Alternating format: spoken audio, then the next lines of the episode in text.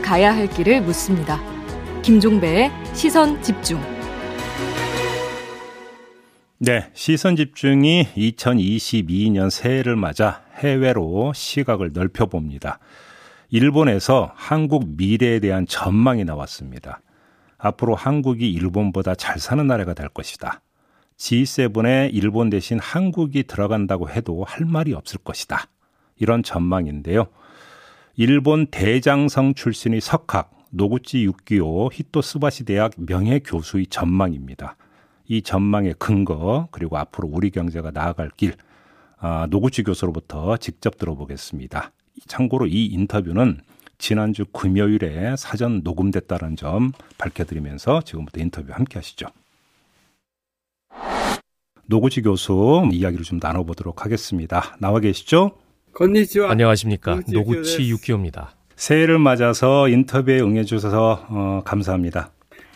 저야말로 감사드립니다. 한국에 계신 많은 분들께 이 자리를 빌어 인사드리게 돼 대단히 기쁘게 생각합니다. 네.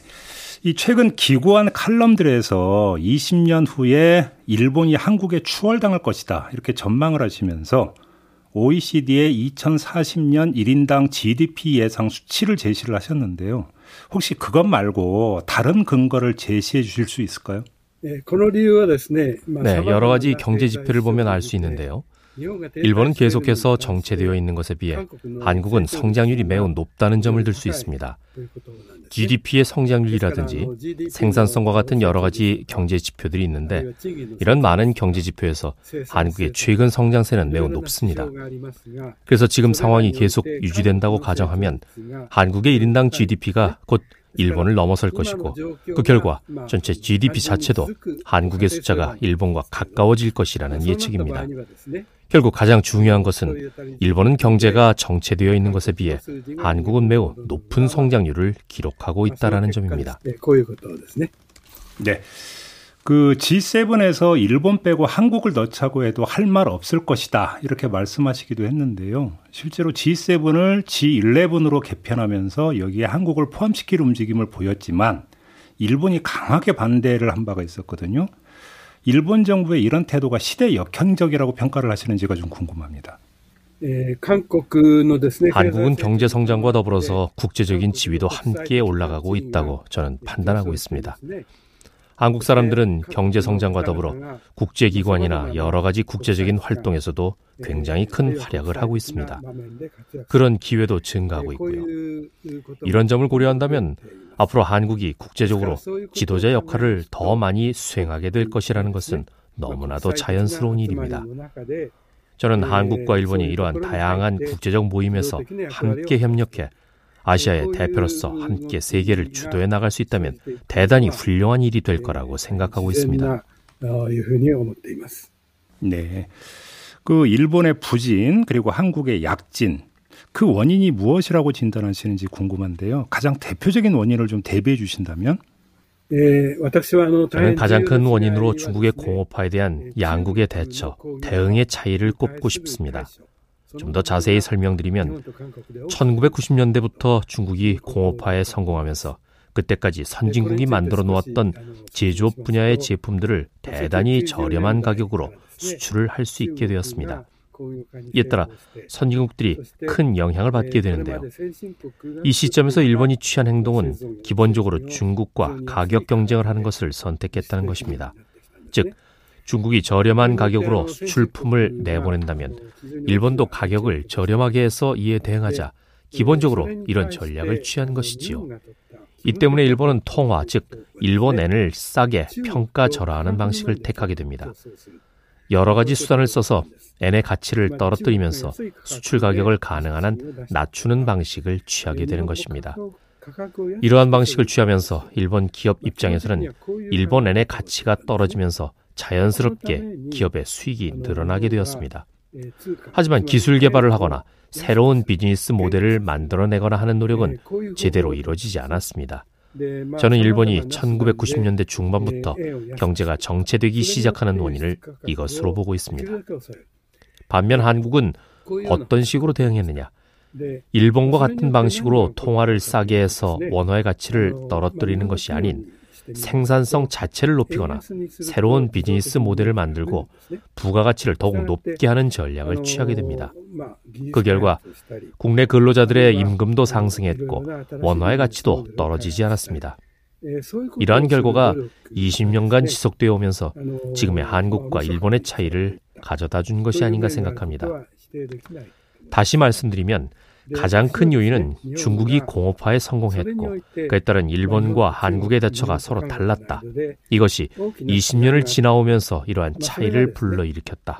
이렇게 생각합니다. 이 교수님께서는 일본이 디지털 대응에서도 문제가 있었다고 진단을 하셨던데요. 근데 그 기반이 되는 반도체 기술과 관련해서 일본의 몰락은 한국과 중국이 일본의 우수 인력을 빼갔기 때문이란 진단이 일본 안에서 나온 바가 있습니다. 일본의 유력 주간지인 슈칸 신초의 인터넷판에서 이런 보도가 있었던데요. 이런 시각은 어떻게 평가하시는지요? 네, 그런 이야기가 나온 적이 분명히 있었습니다. 그런데 제가 생각하기에 이것은 아주 옛날 1980년대 이야기라고 생각합니다. 지금의 세상은 너무나 많이 변했습니다. 한국에는 삼성과 같은 기업이 반도체 분야에서 세계를 선도하는 기업 중에 하나가 되었고, 그렇기 때문에 첨단 반도체 생산이 가능하게 되었죠. 일본의 반도체 메이커는 현재로서는 절대 삼성을 따라갈 수 없습니다. 지금의 삼성은 시가총액도 일본의 전자회사의 어느 기업보다도 우위에 있습니다.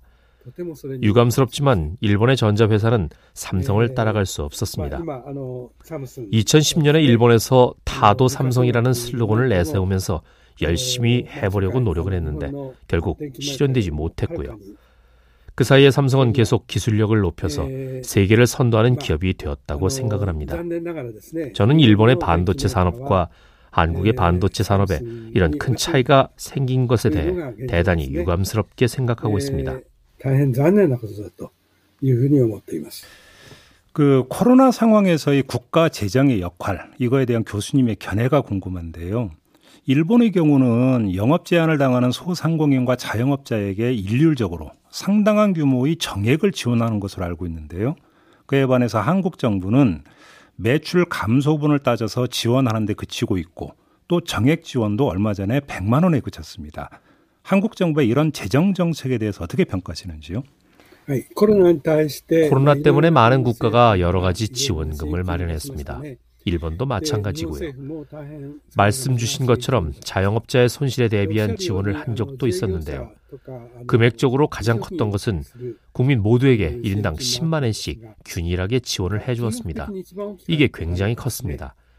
국민 한 명에게 10만 원이기 때문에 전체로는 약 13조 엔을 지급한 것이 됩니다. 그런데 저는 이것이 불필요한 지출이었다고 보고 있습니다. 왜냐하면 코로나 시기이지만 사실 많은 세대들, 특히 근로자들의 소득은 크게 줄어들지 않았습니다. 그런데 왜 이렇게 균일하게 나누어 주었냐 하는 부분에 상당한 의구심을 가지고 있습니다. 말씀하신 것처럼 한국은 매출을 기준으로 지원했다라고 하셨는데 저는 이 부분이 반대로 상당히 중요하다고 생각합니다. 필요한 사람에게 지원을 하는 것, 이것이 가장 중요한 포인트라고 생각하기 때문입니다. 바른 지원이 되기 위해 매출이 어느 정도 줄었는지 이런 것들을 먼저 명확하게 파악해야 합니다. 그런데 일본 정부는 이런 파악을 전혀 하지 않은 상태로 소득이 줄어든 사람이든 줄어들지 않은 사람이든 모두에게 같은 금액을 나누어 줬다라는 부분에서 저는 불필요한 지출이었다라고 생각하고 있습니다. 한국처럼 이렇게 빠른 시간에 매출을 파악한다는 것은 정말 어려운 일인데 매출 어떤 식으로 파악했을지 궁금하고 관심이 갑니다. 한국 일부 인사들은 국가재정 확장이 국가 부채를 늘리고 미래 세대의 부담을 지우는 것이므로 좋지 않다. 이렇게 지적을 하고 있어요. 반면에 다른 인사들은 코로나 상황이 아니더라도 4차 산업혁명으로 일자리가 줄어들고 있는 상황에서 국가 재정의 확대는 불가피한 선택이다. 이렇게 반박을 하고 있는데요. 어, 불황을 타개하기 위해서 큰 규모의 재정 확장 정책을 펴왔던 일본의 경험에 비춰볼 때 어느 방향으로 가는 게 바람직하다고 생각하시는지가 좀 궁금하네요. 일본의 국가 재정이 국채에 크게 의존하고 있다는 것은 사실입니다. 국채의 잔고가 지금 천조엔이 넘는데 이는 GDP의 두 배 정도가 되는 규모입니다. 하지만 이렇게 국채가 증가한 것은 재정 확장 정책을 펼쳤기 때문이 아닙니다. 가장 큰 원인은 사회 보장 비용이 증가한 것입니다. 인구 고령화에 따라 사회 보장 비용이 늘어났지만 이에 맞춰 세금이나 사회 보장 비용을 올려받기는 어렵기 때문에 국채에 의존하게 되는 것입니다. 따라서 일본의 국채 증가라는 것은 인구 고령화에 따라 사회 보장 비용의 증대가 원인입니다. 한국의 경우 인구의 고령화가 아직은 일본만큼은 심각하지 않다고 생각하지만 가까운 미래에 굉장히 빠른 속도로 진행될 것입니다. 이에 대한 사회 보장 비용의 증가에 대한 문제는 피할 수 없는 문제가 될 것이라고 생각합니다. 저는 한국이 앞으로 이 문제를 어떻게 대처해 나갈지에 대해 굉장히 관심을 가지고 지켜보고 있는 상황입니다. 관련된 질문일 것 같은데요. 이 일본 경제의 미래를 어둡게 전망하시면서 그 원인으로 저출산 고령화로 인한 노동력 감소 그리고 아시아 국가와의 임금 격차 소멸 이걸 드셨던데 이로 인해서 일본이 노동력 부족에 시달릴 것이다 이렇게 내다보시기도 했고요. 근데 한국도 지금 저출산 고령화가 국가적 해결 과제로 지금 부상해 있는 상태입니다. 한국이 일본의 전철을 밟지 않기 위해서 어떤 정책 수단이 강구돼야 한다고 생각하시는지가 궁금하네요. 인구가 고령화된다. 그리고 노동력이 줄어든다라고 하는 부분에 대한 대비책은 역시나 외국에서 노동력을 들여오는 것밖에는 없다고 생각합니다. 이를 적극적으로 이행하고 있는 전형적인 나라가 바로 미국이죠. 미국은 아직 국민이 그다지 고령화되어 있지 않음에도 불구하고 이민에 대해 굉장히 적극적인 나라인데요. 일본은 지금까지 외국인 노동력의 도입에 굉장히 소극적인 나라였습니다. 저는 노동력이 이렇게 부족한 상황인데도 외국인 노동자를 받지 않는 것에 대해 합리적이지 않다고 보는 입장입니다. 한국의 경우도 외국에서 들여오는 노동력에 대해서는 일본만큼은 아니지만 적극적이라고 볼 수는 없을 것 같습니다. 따라서 앞으로 한국이 노동력이 부족해졌을 때 외국으로부터 들여오는 노동력을 어떻게 받아들이고 이행할지에 대한 부분이 가장 큰 과제라고 생각합니다. 이 한국과 일본의 관계 회복 어, 이걸 위한 모멘텀 마련이 정말 절실한 때인 것 같은데요. 그게 경제적인 측면이든 아니면 정치적인 측면이든 또 아니면 문화적인 측면이든 그 계기가 될 수 있는 게 뭘까요? 한국과 일본의 관계 회복은 제가 볼 때도 굉장히 중요한 문제라고 생각합니다. 가장 중요한 것은 국민 한 사람 한 사람의 교류를 많이 증가시키는 것, 이것이라고 생각하고요. 학생은 학생대로, 근로자는 근로자대로 많은 국민 레벨에서의 교류가 중요하다고 생각합니다. 물론 정부와 정부 관계도 대단히 중요하겠지만 그 전에 한 사람 한 사람의 개별적인 관계의 밀도를 높이는 것. 그러면서 서로의 사고를 이해하고 서로의 가치관을 이해하는 것. 이것이 가장 중요하다고 생각합니다. 거리를 넘어선 커뮤니케이션이 이제 기술로 가능해졌기 때문에 이런 도구를 활용해서 한 사람 한 사람 또는 그룹과 그룹이 서로 이해하는 폭을 넓혀갔으면 합니다. 이런 것들이 많아지면 차차 한국과 일본의 관계 또한 좋아질 것이라고 생각하고 그렇게 희망합니다. 네. 자, 오늘 말씀 여기까지 들어야 될 것 같네요. 이렇게 인터뷰에 응해 주셔서 고맙습니다, 교수님. ありがとうございました。 네, 지금까지 노구치 유키오 일본 히토스바시 대학 명예 교수였습니다. 정치와 경제, 정책과 경제가 어떻게 만나야 할지 그 진수를 보여드리겠습니다. 우석진 교수와 함께하는 정경 유착. 네, 영혼의 경제학자 명지대 경제학과의 우석진 교수 모셨습니다. 어서 오세요. 안녕하세요. 어, 영혼의 경제학자 우석진입니다. 네, 조금 전 노구치 교수 인터뷰 들으셨어요? 예, 좀 들었습니다. 예. 음, 예. 어떻게 들으셨어요? 어, 이 한 국가의 그 성장 전략이라고 하는 거는 음. 어, 차이가 조금 나는 것 같지만은 중장기적으로 보면 매우 중요하다. 이제 이런 생각이 들었고요. 음. 우리가 이제 50년대, 60년대 어, 북한하고 어, 우리 대한민국하고 비교해 보면은 북한이 더 잘 살았거든요. 아, 그렇죠. 근데 이제 예, 60년대에 이제 성장 전략이 서로 갈리는데 음. 북한은 이제 수입 대체 전략, 자주 경제 이런 걸 했고 음. 우리는 개방 경제를 했거든요. 음, 음. 그 뒤에 나온 그 결과라고 하는 거는 처음엔 작은 차이였지만 큰 차이를 가져오는 것이기 때문에 음. 이번 대선도 매우 중요하다. 음. 어, 어떤 후보가 어허. 어떤 성공 전략을 갖고 있는지에 따라서 예. 어, 10년, 15년 뒤에 큰 차이를 가져올 것이다. 그래서 음. 어, 잘 보시고 결정 잘 하셔야 된다. 이런 생각이 들었습니다. 예. 아, 또 예. 대선으로 연결이 되는 거군요. 그렇죠. 그렇죠. 예. 예. 저는 인터뷰에서 이제 그 코로나 지원금 거 물어봤더니 또 전 국민에게 지급한 것도 저분도 비판적이더라고요. 경제 경제자들은 예. 예. 그게 이제 효율성이 떨어지니까 음. 그게 비판 포인트가 될 수밖에 없는 거죠. 그래요. 네. 알겠습니다. 뭐, 뭐 인터뷰 내용을 지금 뭐 복귀하기는 너무 시간이 짧고 예. 우리 교수님 지난주에 MBC 100분 토론 나가셨죠. 예, 나, 나갔다 왔습니다. 어, 예. 토론 이제 그 보는 매니아에서 이제 직접 참여를 하셨습니다. 그러게요. 어떻게 좀 검증을 직접 해보시니까 어떠셨어요? 이게 다 시선 집중해서 키워주셔가지고 예, 예, 그 나간 거고 음. 그 직접 해보니까 또 재미도 있고. 음. 근데 이제 예전에 제가 이제 그 토론인 프로라고 생각했던 거하고 음. 최근의 토론의 분위기라고 하는 건 조금 좀 다른 것 같아요. 어떻게 특히 이제 3% 이후에 음. 네. 예전에는 이제 토론하면은 특히 이제 대선 후보와 토론이라고 하면은 그 틀린 점을 끄집어내 가지고 그거를 후벼 파고 물어보고 막 이런 음. 거였는데 음. 시청자들도 그 그런 거를 또 약간 힘들어하는 것 같고 음. 어, 오히려 이제 후보가 자기 정책을 좀 차분히 음. 설명할 수 있는 기회가 되어야 된다. 어.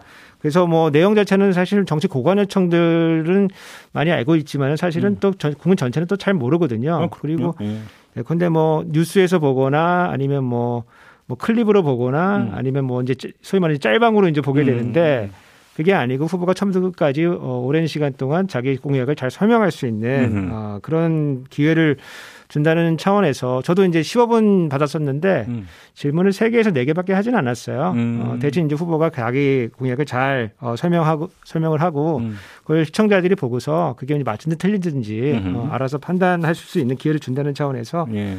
저도 아주 재밌었습니다. 아, 예. 재밌었고. 예. 알겠습니다. 이제 앞으로 이제 그 토론에 이제 또 단골 출연하시는 거 아닙니까? 저는 또 여기에 집중해야죠. 집중해. 네. 알겠습니다. 자, 오늘 그 이재명 후보는 이제 소확행이라고 부르고 예. 윤석열 후보는 이제 심쿵 약속이라고 부르는 거 있잖아요. 생활 밀착형 공약들. 뭐 이제 계속 이제 그 연타로 내놓고 있는데 좀 하나하나 좀 짚어봤으면 좋겠는 게 일단 탈모약 있잖아요. 어떻게 평가하세요? 이 건보 적용하는 문제? 어, 이제 저 딱 들었을 때는 굉장히 유쾌했어요. 유쾌했다. 예, 유쾌했어요. 저도 음. 머리가 좀 빠지고 있는 추세가 있기 때문에 저도 혜택을 좀 보겠구나. 어, 그리고 네. 그렇게 생각하는 사람도 많았을 거예요. 음. 그리고 제일 중요한 거는 음. 아, 사람 이, 이, 그 후보가 혹은 이제 선대 본부가 유권자들의 목소리를 듣고 있구나. 아, 이제 그 느낌이 굉장히 좋았을 거예요. 예. 근데 다만 이제 그 실제로 이제 공약으로 만들어지는 거하고 정책으로 위반되는 거는 조금 전문가들의 손을 조금 아, 물론 어, 받아야 될 것 같아요. 예. 이게 이제 규모가 뭐 현재 그이 탈모 치료를 받고 있는 인구가 한 23만 정도 된다고 하고 음. 뭐 많이 보면 또 천만까지도 간다 이런 얘기가 나오는데 23만은 이제 병원 치료받고 있는 분들 그렇죠. 음. 재정 추계가 한 한 뭐 1천억 대다 이렇게 나오는데 그게 음. 건보 재정이 연간 한 70조 정도가 쓰이니까 70조 70조 정도 쓰이니까 네. 아 그게 뭐 크다 보면 클 수도 있고 작다면 작, 작다 볼 수도 있는데 한 700분의 1 정도 되는 건가요? 그렇죠. 굉장히 작은데 네. 작은데 음.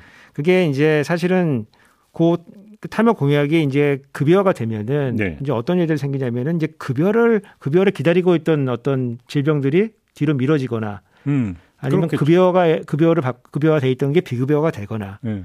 그것도 아니면 재정을 투입하거나 음. 아니면 보험료 올려야 되거든요. 음. 음. 그러면은 어, 이, 이 탈모 치료가 이제 급여가 되면은 다른 급여와 정책을 바꾸기는 조금 어려울 거예요. 음. 그렇다고 해서 요것 때문에 보험이 올리겠다는 것도 설득력이 떨어지고 그러면 이제 재정 투입이 어, 될 수밖에 없는데 예. 재정 투입하는 방법 중에 하나가 이제 그 국민 건강 증진 기금이 운영하는 부담금을 부과하는 거거든요. 예. 그래서 지금 건강에 나쁜 게 이제 술하고 담배인데 담배는 그 부담금이 부과가 되고 있어요. 음. 근데 주류협회가 어, 로비를 잘해가지고 술에는 없거든요. 아 술에는 없나요? 술에는 없습니다. 그래서 오. 만약에 건강 그, 그 건보 기금에 이제 그, 그러니까 건보 재정에 문제가 생기면은 아마 제 1번 타자로. 아, 술값이 오른다? 술값에 부담금이 부여가 되고 음. 소주값이 오를 수가 있다. 음. 아, 그래서 내가 받을 수 있는 혜택과 음. 비용을 조금 유권자들도 생각을 좀 해야 된다. 아, 그런 차원에서 접근을 해주는 게 어, 좋겠다 이제 이렇게 생각이 됩니다. 하여간 이제 그 여러 가지를 이제 종합적으로 한번 맞춰봐야 된다 이런 말씀이신 거고. 예, 그렇습니다. 예. 윤석열 후보의 심쿵 약속 중에서는 전기차 충전료 동결하겠다 이런 내용 나왔는데 이건 어떻게 평가하세요?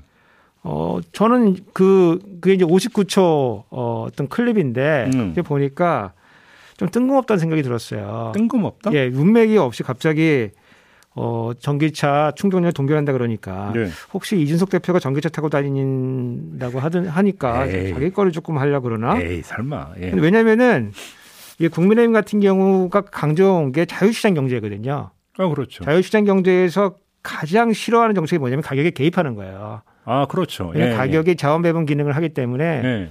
이거를 어, 시장 가격이 아닌 다른 가격으로 이제 조정을 하기 시작하면은 음. 자원 배분 왜곡이 생기는 거거든요. 네.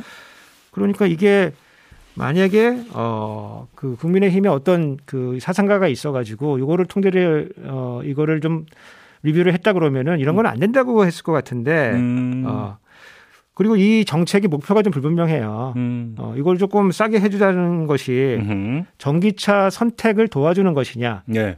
근데 사실 전기차 선택에 도움되는 거는 요 그 이 충전료 요, 요거 조금 조정해 가지고 되는 게 아니고 보조금이 더 들어가야 되는 문제 문제고 음, 음, 이 전기 요금은 주행 거리에 문제가 좀 생기는 거거든요. 음. 예, 예. 그리고 전기차를 사는 사람들이 지금 상태로 보면은 조금 아무래도 소득이 좀 있으신 분들이 좀 사세요. 어. 그러면 이게 일종의 교차 부자 문제가 발생하는 거예요.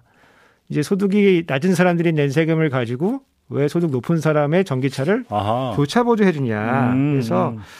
이게 국민의힘 이 전체적인 전략에 맞는 음. 어, 공약이냐라는 그 약간 뜬금없다는 생각이 좀 들었습니다. 네. 그렇군요. 하나만 더요. 그러면 지하철 전기권 갖고 버스에서 사용할 수 있게 한다. 이건 어떻게 생각해요? 저는 그거는 굉장히 좋다고 봐요. 왜냐면은 음, 음. 우리 신용카드 가지고 버스 타고 지하철 타고 하잖아요. 그렇죠. 그럼 왜 어, 지하철 전기권 가지고 왜 버스를 못 타는 거지? 음. 그런 생각이 당연히 드는 거고 소비자 네. 입장에서 그거는 이제 회사가 다르기 때문에 그런 거거든요. 예, 예. 근데 정산 시스템이 만들어진다는 거는 아무래도 어, 소비자 입장에서 음, 어, 굉장히 편의가 어, 그, 그 증가하는 것이기 때문에 저는, 저는 좋은 공약이라고 보고 음. 뭐 아주 쉽지는 않을 거예요. 하지만 그 꼭 필요하다 이제 이렇게 음. 보여집니다. 네. 알겠습니다. 그러면 시간 좀 약간 남으니까 그 다시 탈모약 이야기로서 임플란트 뭐 이야기까지 나오니까 건보 재정에 너무 부담되는 거 아니냐 이렇게 따라 붙었잖아요. 근데 한번 이건 어떻게 생각하세요? 차라리 건강보험의 그 보장성을 확 확대를 하는 대신에 보험료를 약간 올리는 옛날에 나왔던 방안이잖아요. 이건 어떻게 평가를 하세요?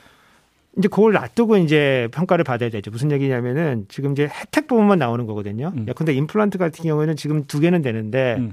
씹으려고 하면은 위아래 어금니 양- 양쪽으로 해가지고 네 개가 필요하다는 이제 그런 얘기가 있는 거고 그것도 설득력이 있어요. 네, 맞아요. 어. 왜냐면 제가 지금 겪고 있는 게 그거거든요. 예, 그게 설득력이 있는데 그러면은 우리는 얼마큼을 추가로 부담할 것이냐. 음.